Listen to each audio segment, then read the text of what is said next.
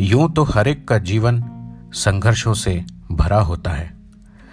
पर किसी एक इंद्रिय के कम होने से शायद ये संघर्ष बहुत विशाल और विकराल हो जाता है।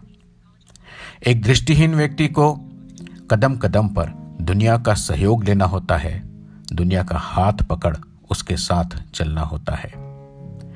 सफ़र की एक इस चिलचिलाती धूप में दुनिया के साथ चलते हुए जो अनुभव हुआ, उसे एक किताब की शक्ल में आप लोगों के साथ साझा कर रहा हूँ।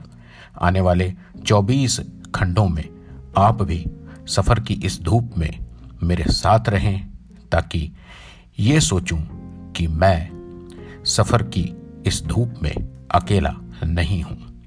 आपका डॉक्टर घनश्याम आसुदानी